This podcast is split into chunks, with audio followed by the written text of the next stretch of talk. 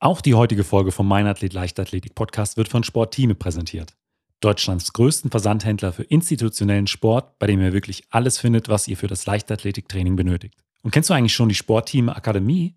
Die Sportteam Akademie richtet sich an alle Sportinteressierten, die zumeist selbst eine Gruppe betreuen, trainieren oder therapieren. Vom Sportlehrer über Übungsleiter, über Erzieher bis hin zu Mitarbeitern von Feuerwehr oder Polizei. Dabei wird in Präsenz, aber auch online Fachwissen durch erfahrene Sportreferenten vermittelt. Deine Fragen durch Experten beantwortet und dazu auch Impulse und Ideen für die Trainingsgestaltung geliefert. Das Ganze ist natürlich kostenlos und der nächste Online-Vortrag findet bereits am Donnerstag, dem 20.01.2022 von 16 bis 17.30 Uhr statt. Wenn du dein sportliches Fachwissen erweitern willst, melde dich jetzt kostenlos über den Link in den Show Notes zu dem kommenden Online-Vortrag an. Es lohnt sich. Mein Name ist Benjamin Brömme und herzlich willkommen zum Mein Athlet Leichtathletik Podcast. Im Mein Athlet Podcast waren bereits mehrfach Trainer zu Gast.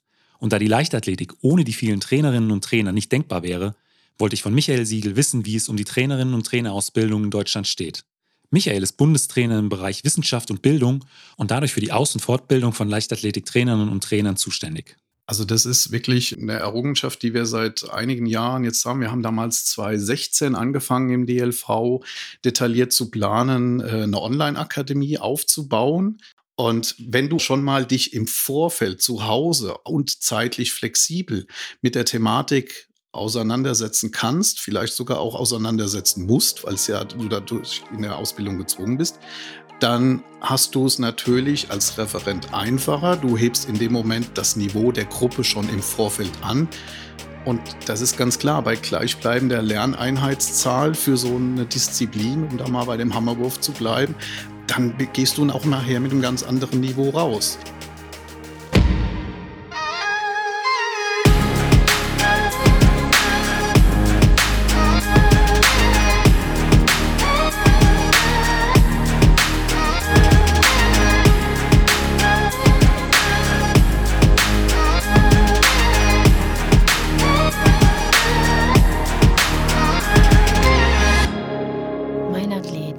Leichtathletik-Podcast aus Frankfurt am Main. Herzlich willkommen, Michael. Ja, danke, Benny, dass ich da sein darf.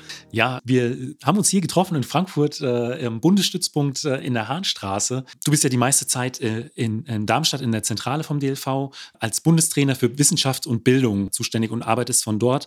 Und deswegen freut es mich, dass wir heute die äh, Zeit gefunden haben, hier eine Folge aufzunehmen. Meine erste Frage im Podcast ist aber fast immer, wie bist du eigentlich zur Leichtathletik gekommen? Ja, ich bin über meinen Vater zur Leichtathletik gekommen. Das war schon immer ein sehr begeisterter Leichtathlet. Und wie das bei den meisten Eltern einfach so ist, irgendwann muss der Bub was machen.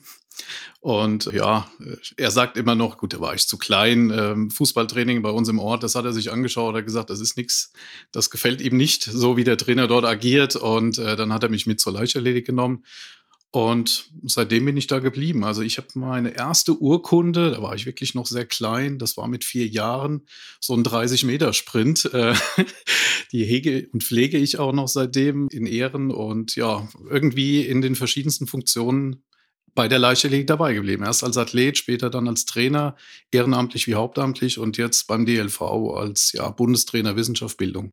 Und dann äh, bist du im Sprintbereich geblieben vom vierten bis zum 24. Lebensjahr? Nee, nee, ich war zu langsam. Also da hätte ich im Sprint äh, wenig Blumentöpfe gewinnen können. Ich habe dann ganz klassisch eine vielseitige Ausbildung gemacht im, im Schüler- und Jugendtraining, war auch dort bei den deutschen Schülermeisterschaften im Block Mehrkampf damals am Start. Es war auch so im Nachhinein gesehen natürlich mein schönster Wettkampf damals mit 14 in Illertissen, das werde ich nie vergessen, im Bayerischen und auch schon ein paar Tage jetzt wieder her. Also wir hatten ja eben schon mal kurz im Intro gesprochen, jünger werden wir nicht mehr.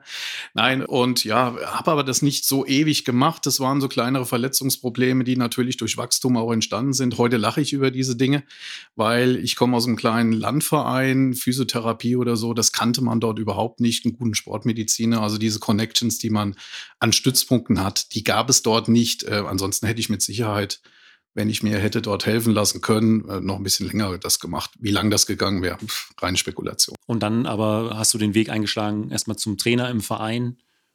Ja, eigentlich erstmal mit dem Umweg. Ich habe erst äh, in Darmstadt nach dem Abitur Maschinenbau studiert, also eigentlich was ganz Fremdes. Ja. Und habe dann aber auch, wie die meisten Studenten, natürlich was gesucht, so ein bisschen die, die Kasse aufzubessern. Und ich war zwar schon immer wieder interessiert, habe dann auch meine C-Lizenz gemacht hier in, in Hessen ähm, und habe dann natürlich einen Verein gesucht, wo ich mich ein bisschen betätigen kann. Und ja, bin dann relativ schnell auch in Funkstadt gelandet dann im Verein, B-Lizenz in Nordrhein gemacht, irgendwann die A-Lizenz im Sprint, dann hat man das dann doch wieder sich mit dem Sprint geschlossen, später noch im Lauf auch eine A-Lizenz gemacht. Ja, und irgendwann dann in die Hauptamtlichkeit gewechselt. Ähm, ich war vorher schon auch ehrenamtlich noch als Jugendwart, Sportwart hier im Hessischen Leichtathletikverband unterwegs, also lange auch im Präsidium und dann hat sich eine, aufgrund von einer Personalveränderung was angeboten, bin ich gefragt worden, hast du nicht Lust? Es war auch genau passend, dass dann Studium zu Ende war. Ähm, ja, und so eigentlich durch Zufall wieder in die Leichtathletik reingerutscht. Und heute deine genaue Aufgabe als äh, Bundestrainer für Wissenschaft und Weiterbildung, Bildung, wie kann ich mir das vorstellen als Außenstehender? Also die Hauptaufgabe ist eigentlich die Aus- und Weiterbildung unseres eigenen Leistungssportpersonales, das heißt unsere eigenen Trainer, die mit Informationen, mit Workshops und so weiter zu unterstützen, zu versorgen auch. Natürlich auch ist noch ein ganz großes andere Geschäft in unserer DLV-Akademie die Aus- und Fortbildung von Trainern. Also von den, ich sag mal, normalen Heimtrainern, Stützpunkttrainern, die jetzt auch nicht hauptamtlich sind, gibt es ja die verschiedensten Lizenzstufen. Und da haben wir natürlich einen ganz, ganz großen Anteil. Da wäre meine nächste Frage, wie ist denn eigentlich so der normale Weg vom C-Trainer, von der C-Trainer-Lizenz im Breitensport bis hin zur A-Lizenz oder auch zum, äh, es gibt ja noch darüber hinaus die äh, Diplom, äh, Diplomtrainer. Genau. Diplomtrainer. Genau. Was sind das für Zeiträume, über die man da sprechen muss? Was, oder was muss man dafür leisten, um äh, diesen Weg gehen zu können? Also grundsätzlich ist es ja erstmal im gesamten deutschen Sport alles, was unter dem DOSB-Dach vereint ist, so organisiert, dass es Lizenzen von C bis A beziehungsweise diesen Diplomtrainer nochmal als on-top obendrauf gibt. Das ist in der Leichtathletik so, das ist im Fußball so, da gibt es auch nochmal zusätzliche Lizenzen und und und, da könnt ihr alle Sportarten, kann man da durchgehen, das ist überall gleich. Die Zielstellung der einzelnen Lizenzen ist aber immer ein bisschen unterschiedlich. Wir richten das natürlich in der Leichtathletik aus nach dem Altersbereich, also dem Trainingsbereich. Kinderleichtathletik, Grundlagentraining, das Aufbautraining in der Jugend. In anderen Sportarten kann aber auch durchaus das Argument sein, naja, der A-Trainer weiß mehr als der C-Trainer und deswegen ist das der bessere Trainer. Bei uns ist das nicht ganz so. Natürlich hat der A-Trainer auch mal eine C-Lizenz vorher gemacht, weil diese Treppe muss man einfach durchgehen. Das sind Vorgaben so im, im deutschen Sport durch den DOSB. Nichtsdestotrotz ist die, ja, das Zielklientel der Athleten, mit denen sich der A-Trainer eigentlich beschäftigen soll, ein anderes als der C-Trainer. Es gibt ja, letztendlich zwei verschiedene Betätigungsfelder, wenn wir uns die Lizenzstufen mal anschauen. Einmal die breitensportlichen Lizenzstufen. Da sprechen wir einmal von dem Trainer C, Breitensport, und dem sogenannten Übungsleiter B, Sport in der Prävention. Das sind diese beiden Breitensportlizenzen, die es in der Leichtathletik gibt. Und auf der anderen Seite haben wir die leistungssportliche Schiene mit dem Trainer C Kinderleichtathletik, dem Trainer C Grundlagentraining. Also dann haben wir schon diese beiden, ich sag mal, Nachwuchsathletenbereiche abgedeckt. Ja, und dann kommen natürlich dann die Lizenzstufen B und A, die auch normal sich in den Disziplinblöcken einfach unterscheiden. Also da haben wir natürlich einmal Sprinthürde, Lauf, Gehen, wir haben den, den Sprung, wir haben den Wurfstoß und den Mehrkampf, also in den fünf großen Disziplinblöcken. Das zählt für den, den B-Trainer wie auch für den A-Trainer. Und dann gibt es halt noch on top obendrauf den Diplomtrainer. Das ist, wenn man so will, wirklich eine Berufstrainerausbildung. Das dauert auch ein bisschen länger. Also es ist begleitend zu dem normalen Berufstätigkeit, die man dann schon als Trainer ausführt. Jetzt ein bisschen anders natürlich in der Struktur und auch von inhaltlichen, also das ist wirklich eine, eine Berufstrainerausbildung, weil das äh, kriegst du an keiner Uni in dem Sinn. Du hast dort ein tolles sportwissenschaftliches Gebiet, was dort abgedeckt wird in der Uni, aber das ist keine Trainerausbildung brauchen wir uns nichts vormachen. Das war die letzten Trainerausbildungen, die es gab. Das war dann wirklich äh, an der an der Hochschule für Körperkultur in Leipzig. Da gab es auch den Studiengang nochmal, Leistungssporttrainer, aber das gibt schon lange nicht mehr. Und da ist die Trainerakademie in Köln, das DOSB, ähm, ganz, ganz wichtiger Partner in der, in der Ausbildung der hauptberuflichen Trainer. Ich habe das selber durchlaufen. Ich habe eben zwar schon mal gesagt Maschinenbau, aber als ich dann irgendwie in der Hauptamtlichkeit war, habe ich gemerkt, naja, okay, musst auch noch was tun und willst das auch tun. Ich bin dann auch diesen Weg einfach gegangen über Diplomtrainer und sportwissenschaftliches Studium. Aber ist das dann so, ich mache die C-Lizenz, arbeite oder bin dann ähm, zwei, drei, vier, fünf Jahre als äh, im C-Trainerbereich tätig mhm. und baue dann darüber hinaus die B-Trainer und dann auch die A-Trainer-Lizenz auf? Ist es an eine bestimmte, äh, an Zeiträume gebunden? Äh, Gibt es da Schulungen, die dann nochmal dazwischen laufen? Wie jetzt für den Außenstehenden, wie, ja. wie sieht es aus? Also du hast normal diese C-Trainer-Ausbildung, der DOSB schreibt da mindestens 120 Lerneinheiten vor. Ähm, wir haben sogar eine Leiche deutlich mehr man das mal auch betrachtet. Und dann ist eine Voraussetzung, um die nächste Lizenzstufe zu machen, dass du einfach auch eine Trainererfahrung hast. Das heißt, die alte Lehrordnung, wir haben jetzt eine neue seit diesem Jahr, hat früher drei Jahre zwischen C- und B-Lizenz und zwischen B- und A-Lizenz vorgeschrieben. Jetzt sind wir schon bei zwei Jahren, weil man muss ganz ehrlich sagen, wenn du jetzt heute einem hingehst und sagst, mach mal die Lizenzen so durch, um vielleicht auch irgendwo eine Perspektive, sei es nur auf Honorarbasis, auch in, in einem Landesverband oder als äh, auch Vereinstrainer, der auch eventuell auf Zuschüsse der Verein angewiesen ist. Wenn du das so durchlaufen willst, das kannst, ist keine Perspektive, die du einem anbieten kannst. Das dauert einfach viel zu zu lange. Und natürlich gibt es halt auch so ein bisschen Voraussetzungen mit dem Athletenklientel, mit dem du dich dann als Trainer beschäftigst. Also wenn du eine kinderleiche Gruppe hast und möchtest einen A-Trainer machen, der sich eigentlich mit dem Anschluss- oder Hochleistungstraining beschäftigen soll, ähm, das passt halt dann einfach nicht. Also klar, man, man hofft darauf, dass man mitwächst mit seiner Trainingsgruppe. Das ist auch Ziel in der Ausbildung. Und dann ja, dann kann man sich eigentlich dort für die verschiedenen Ausbildungsgänge ganz einfach anmelden, bewerben. Ja. Funktioniert das mittlerweile auch online oder ist es viel in Präsenz? Weil ich kann mir vorstellen, die letzten beiden Jahre gerade, äh, wenn man da nur auf Präsenzveranstaltungen gesetzt hätte, wäre es, glaube ich, schwierig gewesen mit Trainerfortbildung, Trainerausbildung. Also das ist wirklich eine Errungenschaft, die wir seit einigen Jahren jetzt haben. Wir haben damals 2016 angefangen im DLV detailliert zu planen, äh, eine Online-Akademie aufzubauen.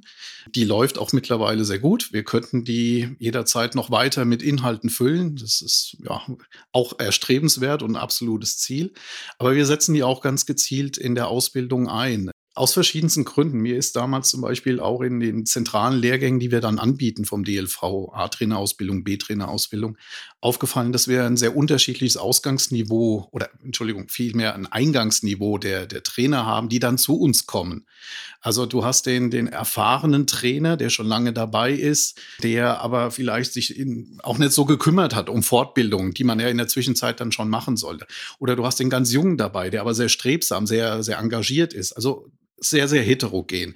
Und du hast natürlich unterschiedliche Ausbildungen leider auch in der Vergangenheit in Deutschland gehabt. Ich sage jetzt mal überspitzt, du hast eine schleswig-holsteinische Lehre gehabt in der Leichtathletik und eine bayerische Lehre und eine, eine pfälzische und eine thüringische. Das kann ja nicht Sinn und Zweck der Sache sein. Und das merken wir natürlich bei solchen zentralen Maßnahmen, wenn wir Trainer ausbilden, ganz verstärkt. Und wir haben dann damals gesagt, naja, es ist auch schwierig für unsere Referenten dann mit diesen sehr heterogenen Gruppen zu arbeiten. Also müssen wir irgendwie versuchen, bevor wir dort in eine Präsenz gehen, das Ganze so ein bisschen anzugleichen.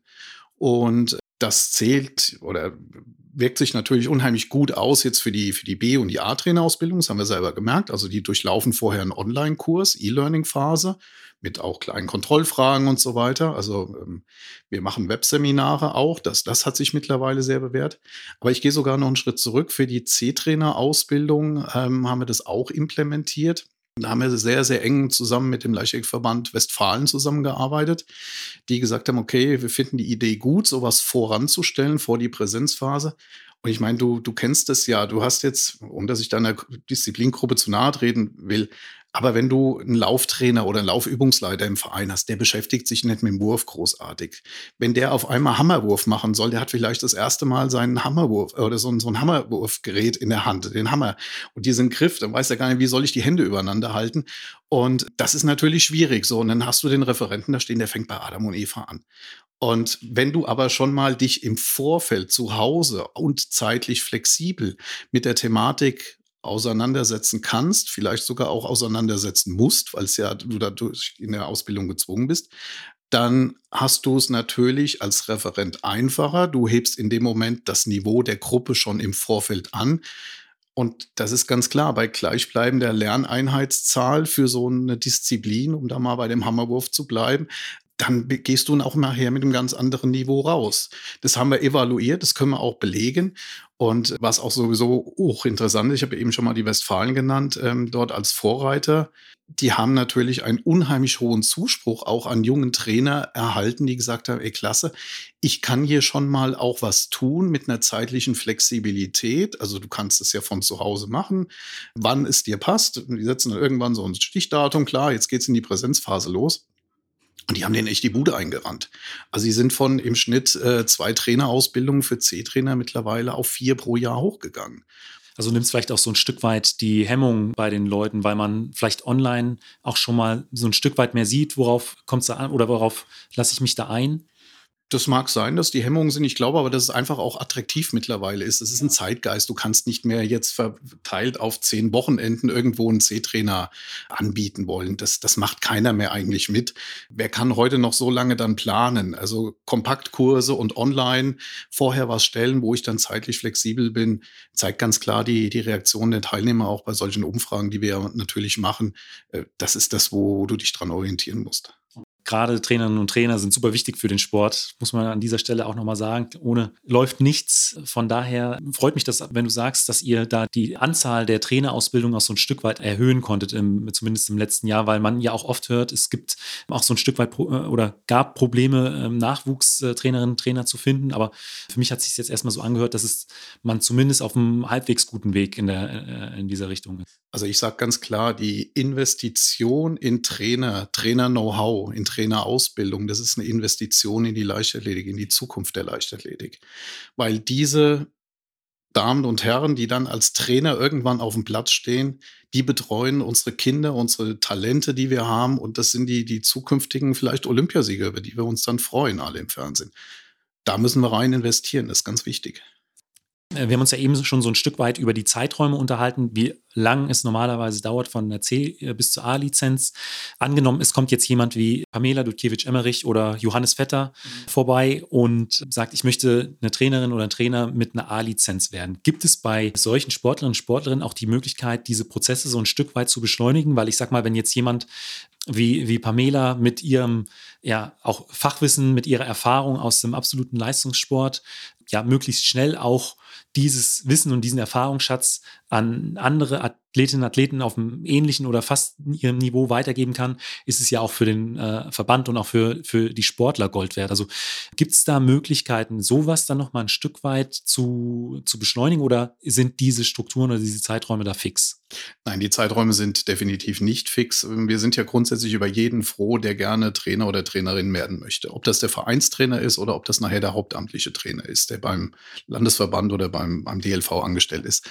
Von daher muss man aber noch mal ein bisschen genau das unterscheiden. Wenn du jetzt heute hingehst nach den, nach den ganz klaren Grundsätzen, jetzt hört einer auf mit seiner Karriere und der muss jetzt laut der DLV-Ordnung so und so lang immer dazwischen warten und dann kann er erst die nächste Ausbildung machen. Das kannst du keinem verkaufen. Also ich habe mal das aus Spaß ausgerechnet gehabt, um das äh, auch bei uns im Haus so durchboxen zu können. Ich habe gesagt, wenn jetzt äh, nach Tokio Thomas Röhler, habe ich damals, das war mein Beispiel, kommt und sagt, okay, ich bin jetzt wieder Olympiasieger geworden, ich höre auf, ich möchte jetzt Trainer werden. Wenn der das nach der alten Lehrordnung so durchlaufen hätte, dann wäre der 2035 fertig geworden. Also das kannst du keinem verkaufen, 15 Jahre. Das ja. ist ja, ist ja Quatsch.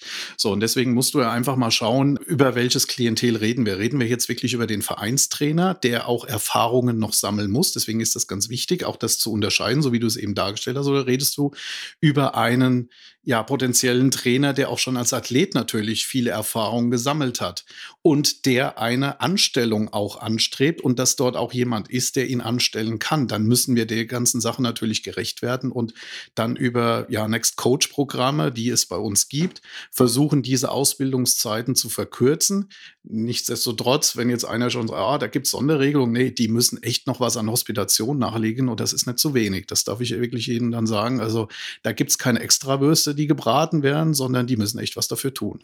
Also es ist im Prinzip, diese Inhalte werden da so ein Stück weit zeitlich komprimiert weitergegeben. Das ist für die dann ein mehr auf, also dass in weniger Zeit mehr äh, vermittelt wird in der Trainerausbildung? In, in, weniger Zeit wird dann das versucht, das Gleiche auf jeden Fall zu vermitteln. Die müssen auch genauso ihre CB-Lizenz dann machen. Die, die sitzen auch bei uns dann in den Ausbildungslehrgängen oder bei den Landesverbänden, um da ihre B-Lizenz zu machen. Nur dieser Zwischenraum, den versuchen wir dann einfach zu verkürzen. Das gibt es in anderen Sportarten auch. Ich habe mir, ich sage ganz ehrlich, ich habe mir das auch nicht äh, alleine erfunden. Ich habe äh, gute Kontakte zum Deutschen Skiverband, die das schon länger einfach machen. Die haben allerdings auch aufgrund der ganzen Ski Skischulen einen viel höheren Bedarf an, an hauptamtlich top ausgebildeten Trainern, die wir so in der Leiche niemals so abdecken können. Aber trotzdem war das ein Modell, wo ich sage, oh, da müssen wir mal drüber nachdenken. Einfach mal ab und zu über den Tellerrand schauen und ja, wir haben auch schon Trainer, die in diesem Next Coach Programm sind, wo man dann relativ schnell diese Lizenzen hintereinander machen kann. Aber wie gesagt, der Hauptvoraussetzung ist, dass die einen Partner bringen, einen, einen Verein äh, oder einen Landesverband oder den DLV, die sagen, äh, den übernehme ich auch als Trainer, weil das ist keine Lösung für, für den normalen Vereinstrainer. Aber ich sag mal, Erfahrungen als Leistungssportlerin oder Sportler mitzubringen, das ist das eine, aber das ist, äh, und die Trainerausbildung zu machen, das andere, aber das beides reicht ja jetzt nicht zwangsläufig oder führt nicht zwangsläufig dazu, dass man wirklich eine gute Trainerin wird oder ein guter Trainer wird. Also was würdest du sagen, ja, am Ende des Tages, was zeichnet einen guten äh, Trainer denn aus? Also für mich gehören eigentlich vier Felder dazu, die, die nachher die, die Kompetenzen eines guten Trainers ausmachen. Das ist einmal natürlich die persönlich sozialkommunikative Kompetenz oder man kann es einfach auch als, als Sozialkompetenzen abkürzen.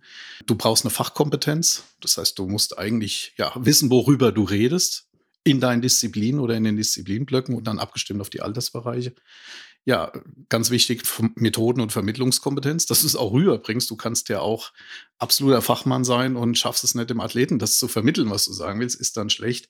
Ja, und so ein bisschen auch gehört eine strategische Kompetenz auch da rein. Du hast natürlich Partner, mit denen du interagierst. Du bist nie als Trainer, als Einzelkämpfer unterwegs. Sei es, dass du Sachen abstimmen musst mit dem Physiotherapeuten, mit dem Arzt, dass du auf den Platz kommst oder wie auch immer. Hier am Bundesstützpunkt mit anderen Trainern. Das sind so die, die Haupt, ja, Handlungskompetenzen, die, die man von einem guten Trainer erwarten kann. Also auch so ein Stück weit äh, Managerqualitäten. Ähm, definitiv. Also ähm, ich meine, gibt ja auch schöne Folgen hier, Georg Schmidt oder so, muss ich dann gerade dran denken, der das ja auch schon mal ausführlichst beschrieben hat, was da noch so alles dranhängen kann. Ja, klar. Du bist in deinem Verein als Sprungtrainer im Schüler- oder Jugendbereich aktiv? Dann solltest du dir unbedingt die Sportteam Hochsprunglatte Takeoff ansehen. Denn bei dieser sind die Absprungzone, die Überquerungszone und die Landungszone farblich gekennzeichnet, sodass gerade Anfänger viel einfacher und sicherer an den Hochsprung herangeführt werden können. Für alle aus dem Weit- und Dreisprung gibt es bei Sportteame die Sportteame-Hake Schieber Pro. Und wenn du einmal mit dieser Hake gehakt hast, möchtest du nichts anderes mehr machen. Denn sie ist ein Schieber und eine Hake in einem und ermöglicht dadurch einfaches Ziehen und Glätten der gesamten Sprunggrube. Und wenn du im Training große und kleine Läufergruppen betreust und dabei jede Menge Zeiten und Zwischenzeiten erfassen musst, bietet dir Sportteame das Freelab Set Track and Field Basic an. Damit kannst du Zeiten automatisiert erfassen und die Daten einfach über eine App auswerten und teilen. Die Zeitmessung ist dabei auf 200 Sekunden genau und kann dadurch auch problemlos für Sprints genutzt werden. Jetzt geht's aber schnell weiter mit der aktuellen Folge.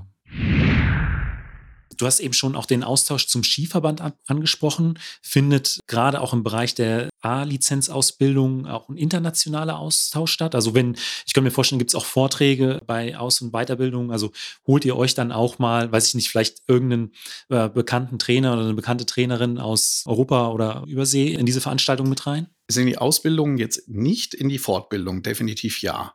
In die Ausbildung, da bleiben wir äh, doch sehr hier regional begrenzt, wobei ich auch mir jetzt ähm, das Ziel gesetzt habe, und wir haben ja aktuell eine A-Trainer-Ausbildung noch laufen, auch dort mal über den Tellerrand reinzuschauen. Also ich hole mir dort auch mal Experten aus anderen Sportarten ran, die zum Beispiel mal über, über ihre Trainerphilosophie berichten. Ich habe jetzt zum Beispiel im Dezember hoffentlich, dass wir das alles noch so machen können, habe ich Frank Wienecke da. Frank Wienecke war Olympiasieger im Judo, ähm, selbst 84, 88 Silber und hat Ole Bischof auch zum Olympiasieg gebracht. So, kenne den Frank gut, ich weiß über was der berichtet und da einfach mal den, über den Tellerrand hinauszuschauen, wie sieht das in anderen Sportarten aus und ähm, ich glaube, das ist schon ganz gut und ganz wichtig. Bei den Fortbildungen sind wir international aufgestellt und das ist auch immer sehr wichtig. Ich denke, im eigenen Saft kochen ist immer suboptimal.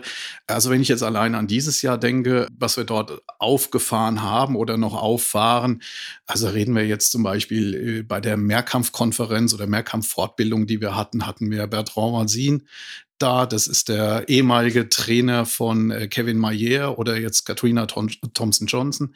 Wir hatten jetzt bei der Sprintkonferenz Lauren Seagrave da aus den USA, ähm, glaube ich, muss ich auch dazu nichts mehr sagen. Der hat auch Medaillen ohne Ende geholt mit den unterschiedlichsten Athleten und auch in unterschiedlichen Disziplinen, also Sprint wie auch Weitsprung sehr, sehr erfolgreich gewesen.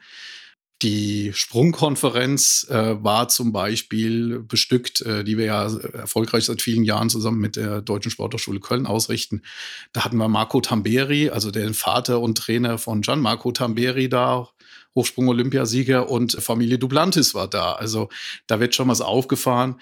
Jetzt am Wochenende die Laufkonferenz. Patrick Sang, aus Kenia, Trainer von Eloid Kipchoge oder auch wieder mal in einer anderen Sportart. Wir machen das auch mit der Triathlon Union, mit der Deutschen Triathlon Union zusammen. Diesmal haben wir noch Dan Lorang da, also als Heimtrainer unserer ganzen ja, Ironman-Sieger, Siegerinnen der letzten Jahre und ja im Radsport auch noch aktiv.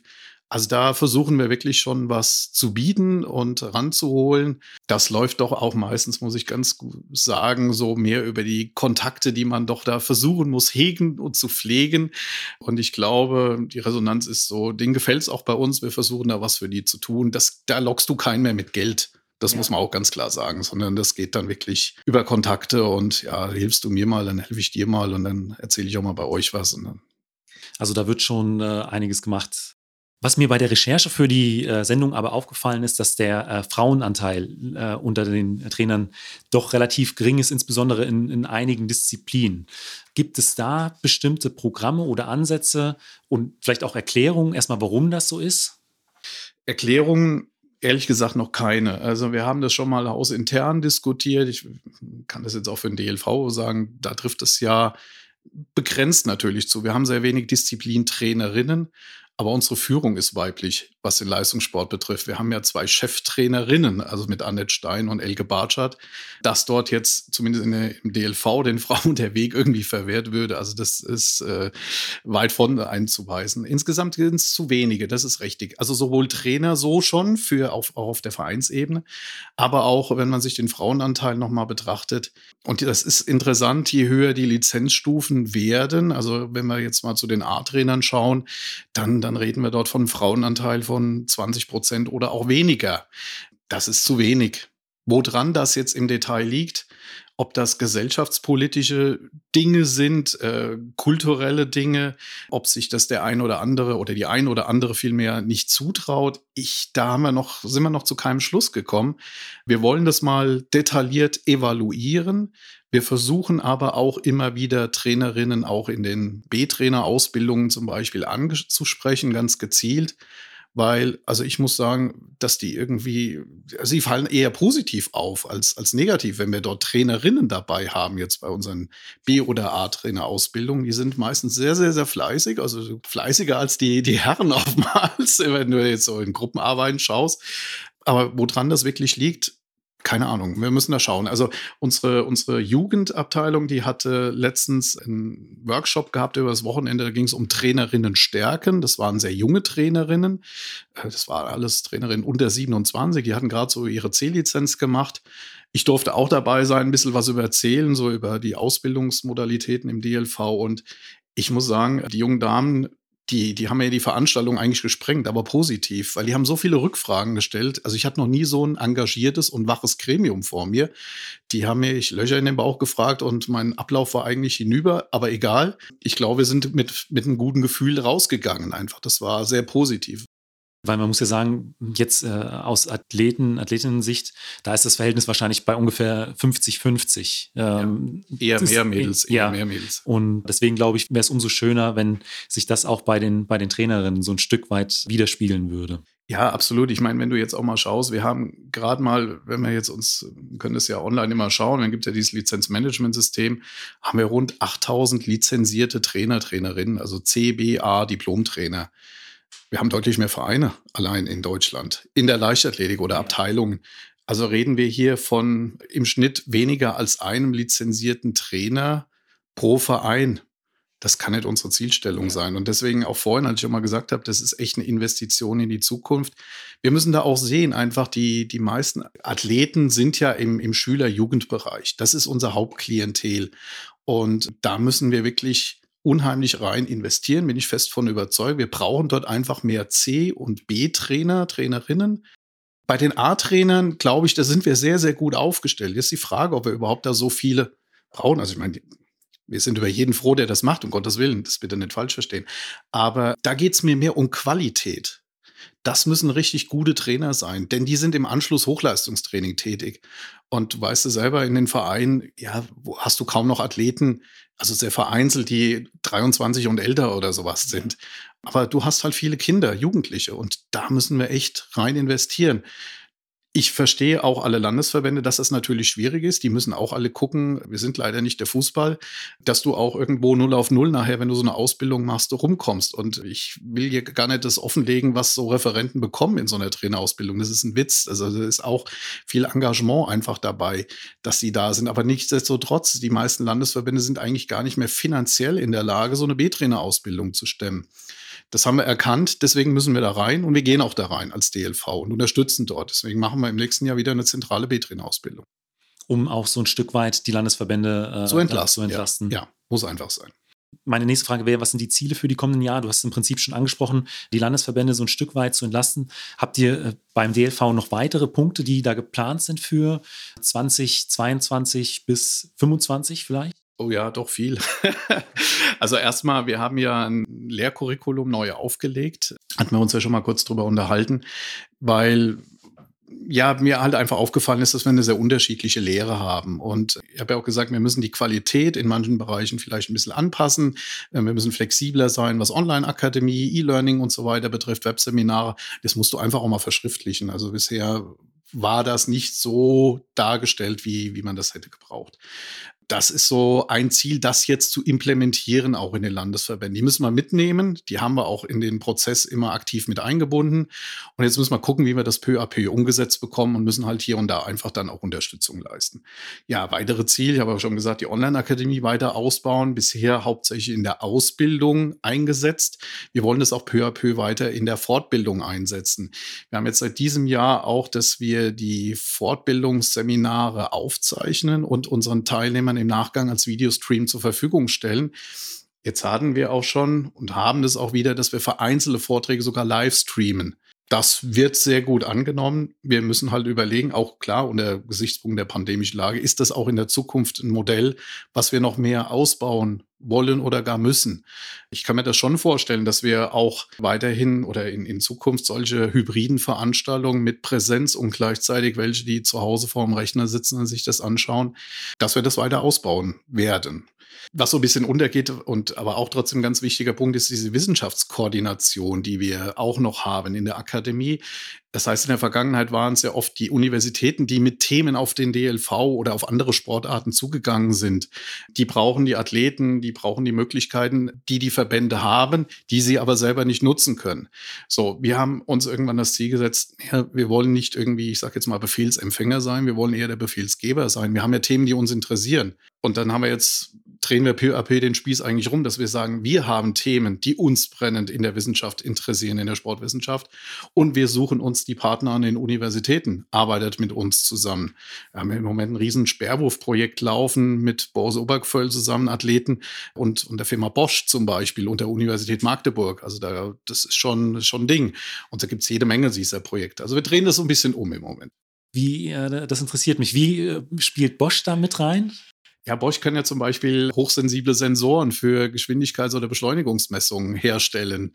Das kann keine Uni, das kann kein Verband und äh, in dem Moment ist dann so ein Wirtschaftspartner auch ganz schnell im Spiel. Um dann im nächsten Schritt quasi die 100, Messmethoden ja, oder die 100 verfallen. dann irgendwann zu werfen. ja, das wäre natürlich das, ja. das, schönste Ziel davon. Ja, aber wir, wir betreiben ja auch immer eine Grundlagenforschung. Also war auch, wer vielleicht der eine oder andere Zuhörer auch äh, bei, der, bei der Sprungkonferenz in Köln vor ein paar Tagen oder vor ein paar Wochen, da ist ja zum Beispiel sehr intensiv vom, vom Dr. Falk Schade dargestellt worden, was die Auswirkungen des Messplatzes für den Stabhochsprung in Leverkusen bedeuten. Wo man ja ganz klar, toller Vortrag, äh, gesehen hat, ja, ist das, was wir bisher messen oder das, was wir wissen über diese sehr komplexe Disziplin, und ich glaube, die ist noch viel komplexer, als wir es nur erahnen, ist es überhaupt das, was wir dann ja äh, uns einbilden, darüber zu wissen und zu entwickeln und kommt dann vielleicht auch raus, dass wir irgendwo falsch trainieren. Und das ist natürlich auch immer wieder, dann holst du dich ein bisschen zurück, back to the roots. Und dann musst du dir mal wieder die Gedanken auch ein bisschen neu sortieren. Letztendlich ist ja, ist ja die ganze Trainingswissenschaft sowas und so ein Weitergeben. Da ist ja vieles nicht erforscht. Oder wenn du jetzt in das Physiologische reinguckst, bei den Athleten, das ist ja viel Trial and Error über Jahre hinweg. Du weißt aber gar nicht, was tut sich in der, in der Zelle. Das kannst du so grob erahnen. Manche Sachen wissen wir, aber vieles wissen wir einfach noch nicht. Und da müssen wir einfach weiterarbeiten. Dass da einfach mehr Klarheit da ist und das so ein Stück weit am Ende vielleicht auch wissenschaftlicher angegangen werden kann, weil man eben genau weiß, äh, das passiert dann in der Zelle, wenn, ich, wenn man das und das macht. Ich glaube, der, der menschliche Körper insgesamt, der ist so komplex und so kompliziert auch. Also wenn es das auch nicht wäre, dann, dann wäre sowas wie medizinische Forschung, Nobelpreise auch alles für die Katz, weil da wird ja auch immer noch weiter geforscht. Also wir wissen noch vieles nicht. Michael, vielen, vielen Dank, dass du dir die Zeit genommen hast für das Interview. Äh, was ich an dieser Stelle nochmal sagen möchte, ist, dass es sich absolut lohnt, auch vielleicht für Athletinnen, Athleten vielleicht auch schon frühzeitig den Weg in Richtung C-Lizenz erstmal zu gehen und eine Trainerausbildung zu machen, ist tatsächlich auch noch ein Wunsch, den ich habe, irgendwann auch als Trainer auf dem Platz zu stehen. Also bevor ich mit dem Podcast angefangen habe, habe ich auch mit dem Gedanken gespielt, machst du jetzt das eine oder das andere? Beides gleichzeitig fand ich schwierig, aber äh, mittelfristig würde ich das auch äh, gerne machen, um auch so ein Stück weit vielleicht meine Erfahrungen ein bisschen weitergeben zu können. Und ich denke, der DLV und die Landesverbände und die Vereine sind froh über jede und jeden, der sich da als Trainerin oder als Trainer engagieren möchte. Absolut. Benny, ganz herzlichen Dank, dass ich das hier sein durfte, dass ich das vorstellen durfte. Und ich kann auch jedem nur anbieten, Trainer sein ist, ist eine tolle Sache. Das, was einem dort im Sport auch als Athlet natürlich, aber auch als Trainer nochmal im Speziellen dann zurückgegeben wird. Das ist eine große Motivation, das macht viel Spaß. Auch Wissen zu vermitteln macht mir fast sogar mittlerweile noch viel, viel mehr Freude, als mit einem Athleten zu arbeiten. Ich habe ja beide Seiten gesehen. Also es macht mir mehr Freude, muss ich nochmal sagen. Und ja, wir brauchen Trainer, Trainerinnen. Also jeder, der da Interesse hat, kann uns auch gerne kontaktieren. Am besten per E-Mail dlv-akademie.leichterledig.de und wir helfen da gerne weiter. Michael, vielen Dank für dieses Interview. Gerne, danke dir. Wenn du den Meinathlet Leichtathletik Podcast unterstützen möchtest, kannst du das auf verschiedenen Wegen machen. Erzähle deinen Freunden, dass es den Podcast gibt oder teile die neueste Folge über eine Instagram Story, deinen Twitter-Account oder bei Facebook. Und falls du den Podcast über Apple Podcast hörst, würde ich mich riesig über eine Bewertung und einen kurzen Text freuen. So erfahren auch andere Leichtathleten, dass es den Meinathlet Podcast gibt. Und falls du Wünsche oder Ideen für eine Folge hast, schreib mir einfach. Du findest den Podcast bei Instagram und den meisten anderen sozialen Netzwerken sowie unter www.meinathlet.de.